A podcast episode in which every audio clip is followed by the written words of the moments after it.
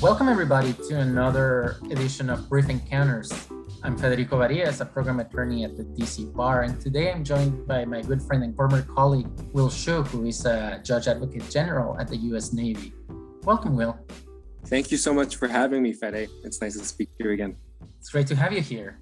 So, we have a big project in the works, you and I, but uh, before we get to that, I just uh, thought I'd invite you over to chat with us today and just tell us a little bit about becoming a JAG. We have a lot of lost listeners and a lot of uh, recent graduates who are probably thinking of JAG as well. So we, I thought it'd be a good opportunity for them to learn a little bit more about how that is. So uh, tell me what got you interested in, in becoming a JAG?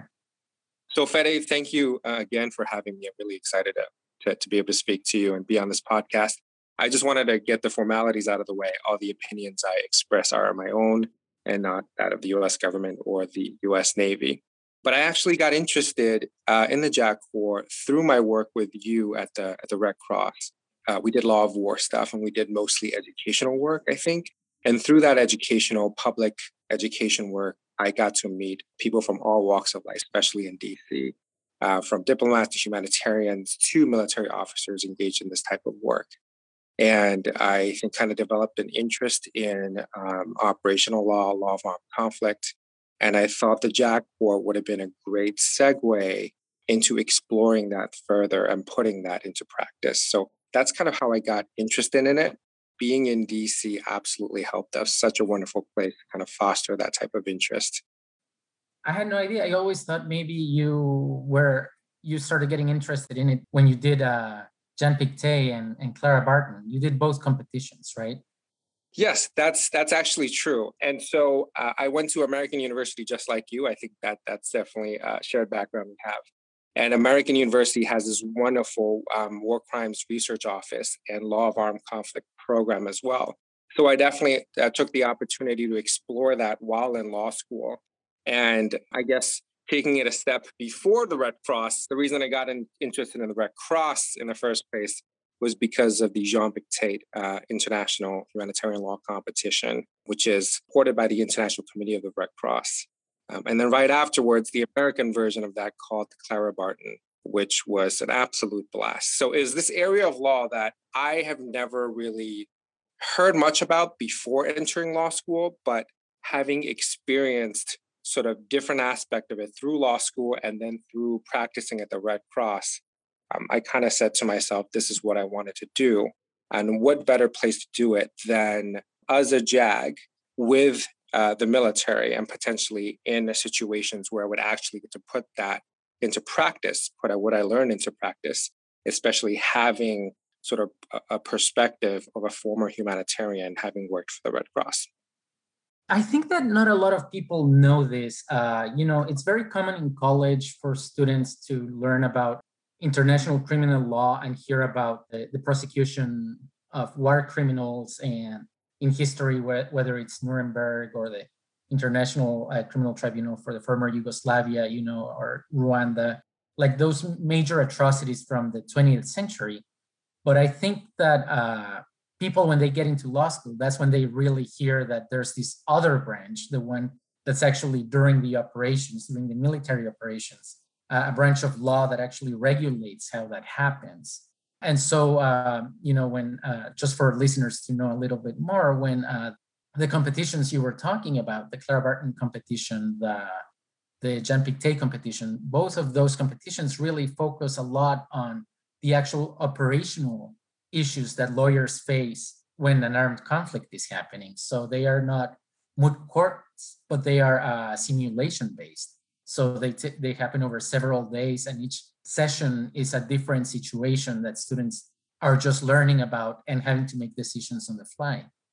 So that makes them really interesting. Yeah, you're absolutely right, Fede. And I think one of my favorite scenarios in one of those competitions was a scenario where you were an ICRC delegate trying to convince um, a military commander on the ground to comply with certain provisions uh, of the Geneva Convention. And so, as a JAG, you know, th- that's sort of the best position to be able to actually live that in real life, right? As a staff judge advocate, um, which is kind of like a general counsel to the commanders on the ground. You are the first person they would go to if there was a targeting package, if there was an operation, and there are potential law of war issues. You are that person directly talking to the operational leader, the commander, and advising them on whether a course of action implicates the Geneva Conventions and the law of the armed conflict. And so that was just so exciting of a, of a thought to me to be able to potentially do that. Mm-hmm. Um, and one of the, I, I continued to volunteer with the Red Cross when I was in San Diego. And one of the movies that we actually showed during training uh, at Naval Justice School for the Navy and then we used um, as part of our public teaching programs in San Diego was Eye in the Sky, which kind of shows you exactly how a JAG would play into the equation of potentially uh, of, of a military operation. So I highly recommend watching that movie for an idea of how that actually plays out in real life. That is a great movie. I've used it in, in my classes as well, and it's uh, it really like it's surprising how how much they follow the rules in that movie. It's really very, very interesting. So I meant to ask you about your the time you were volunteering for the Red Cross, even as you became a JAG, after you had worked for the Red Cross, you uh, and you became then you became a JAG, you continued to volunteer for the Red Cross in San Diego. So what were you doing there? Like when you were volunteering for them? Yeah. So I think I had so much fun teaching classes with you, Fede, the intro to the IHL course.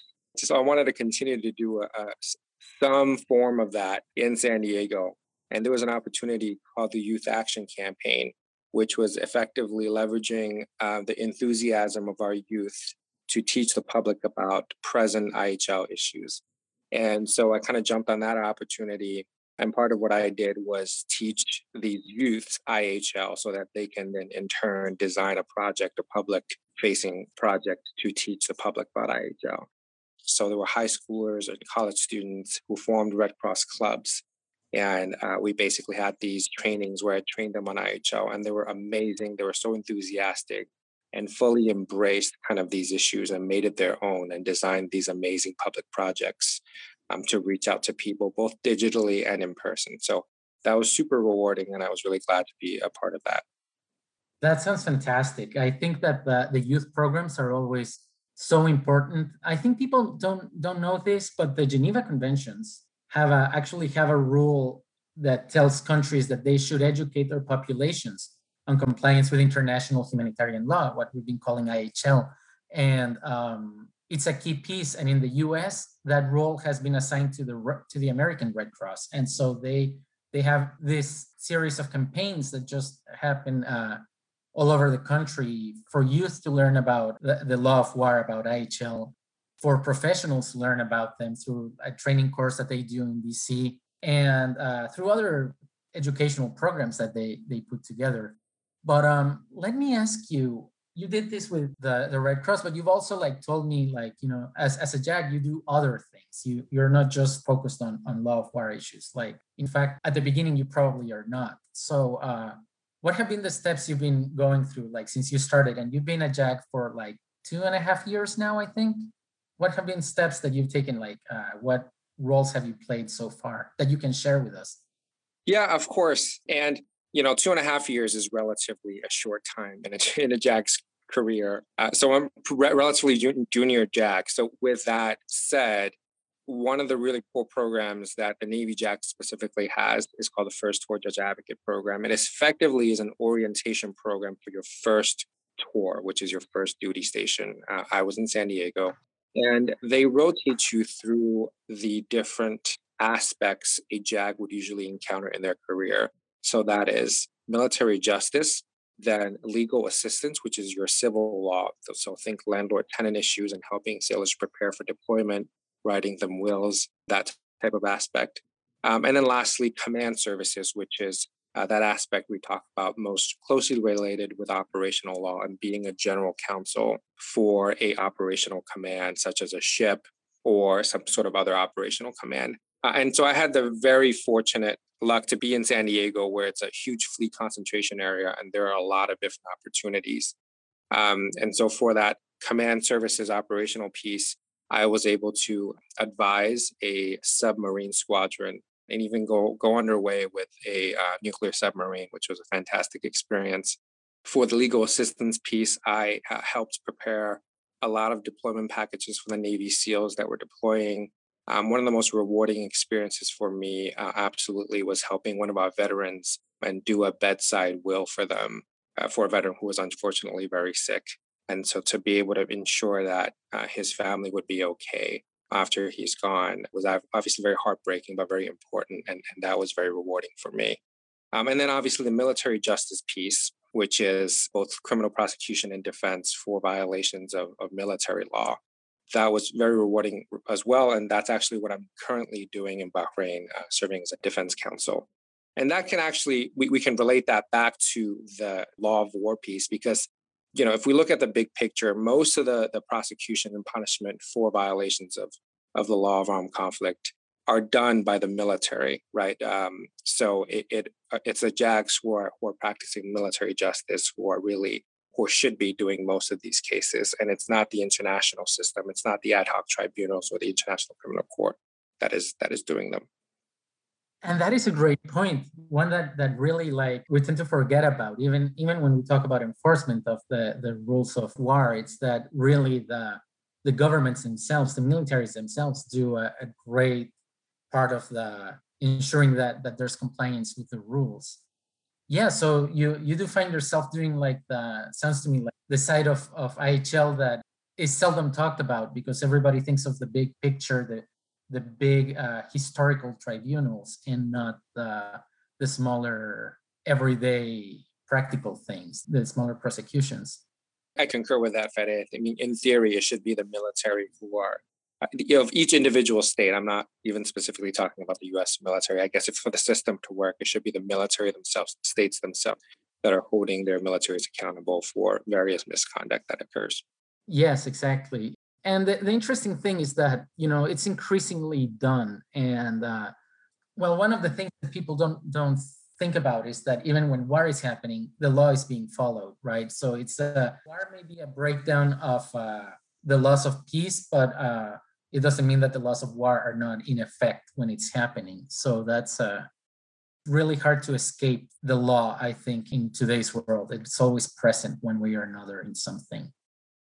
I was curious. I wanted to ask you what a what a JAG office looks like. Maybe, and I think your both your experiences are interesting. What you did in in San Diego, where it's like a big base and probably a bigger office, and then what you're doing now deployed. So yeah, tell us a little bit about how that is. So I think a JAG practice is very unique. Um, and so if we're just talking about the law legal office itself, um, that also runs a gamut. So if we're in a fleet concentration area, in other words, any geographic area where there are a lot of um, Navy forces, uh, then you usually will have a pretty big office, you know, with junior attorneys, senior attorneys, supervisors, and paralegal administrative support, of course.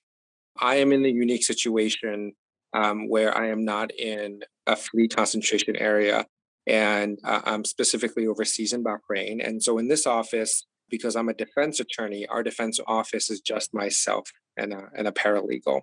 I do have a lot of support provided remotely uh, through our branch offices in Europe and our headquarters in the United States. But physically, um, I'm kind of out here. We kind of lovingly call it alone and unafraid um, with my paralegal. So I, I get a lot of uh, flexibility and independence to do investigations, and I do a lot of travel for both court uh, and to do case related work.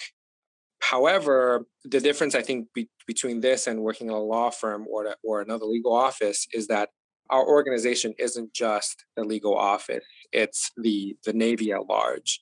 So I get a lot of FaceTime and interactions with other components on base and it's not just other JAGs who I talk to in relation to cases. It could be the prosecutors, it could be the staff judge advocates who are the general counsels, uh, as, as we were talking about, to commands who may have input on ongoing cases.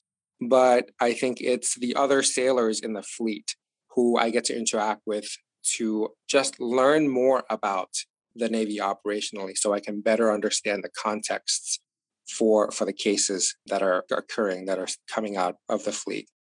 And i think that's sort of the most rewarding part. Um, i'm not just working with lawyers all the time or judges or prosecutors i am working with the sailors themselves and going out there and seeing what they do for work um, and how they live. And, and that that's been extremely eye-opening being able to interact with people i think I, I wouldn't have been able to interact with had i been doing anything else had i not been a jag and, and learning a lot from them directly. So i think that that's really a fantastic aspect of the job. Sounds so interesting let me ask you something because I, I, think that that in your, your answer this comes out and it's a your interest in public service. And i think since i've known you that's been a, focus of or, or, something about who you are that I, that has stood out for me. And so uh, after red cross you went on to be a public defender for for a little bit and then you you went to jag. How, how has that experience helped you? Do you think do you see it translating? Do you see the civilian experience translating into military I absolutely think so. I think it translates a lot specifically for my job as defense counsel, but also uh, for my job as sort of a naval officer. I think as a public defender, I had to interact with people from who's had very different backgrounds as myself, different upbringing, who lived in different neighborhoods in New York City that I've never been to. And it that job, being a public defender, required a lot of empathy. Um, I think a, a lot of trying to see things from different perspectives and that's you know in addition to the usual sort of legal skills that you have to develop as a public defender in litigation and investigation. And so when i sort of joined the navy it was another experience in like i was saying meeting and talking to and leading sailors from very different backgrounds from all walks of life. Um, and i think it required empathy and understanding and patience uh, and listening skills and so I, I think a lot of those experiences of being a public defender in Brooklyn definitely provided a solid foundation for then for then taking on that additional challenge of being both an attorney uh, defending sailors and uh, officer leading sailors and requiring that flexibility and um, that ability to be able to interact motivate lead and follow people from all walks of life. That's awesome. That sounds great yeah, I love hearing that it's translated into and help build it into this thing that you're doing now. So now we we get to talk about the next thing we'll be doing in the in the fall. And so you and I are, are doing a program together. We'll be teaching a program in conjunction with the DC Bar and the American Red Cross on the laws of war. So we get to bring that to the DC Bar community and nationally, right? It's the first time I think that we'll be doing a national CLE for the Red Cross, and the Red Cross will be doing one for uh, for the Law of War for IHL. So it's it's an exciting project, and really excited that we'll be getting to do this together. Yeah, I can't wait. For those of you listening, uh, stay tuned. In, in, early in the in the fall, we'll have a, a new program for you, Born in the Battlefield, that will tell you the not only the history of the American Red Cross and how it was born in the battlefield, but it will also be covering many aspects of international humanitarian law or the law of war, as it is also known.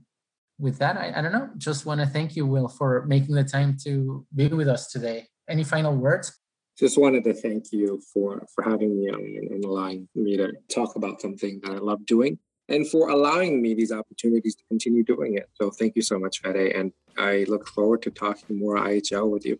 Me too. I think it'll be fun. So thank you, Will. It's always such a pleasure hanging out with you and chatting with you. So thank you for making the time today. And thank you, everybody, for listening.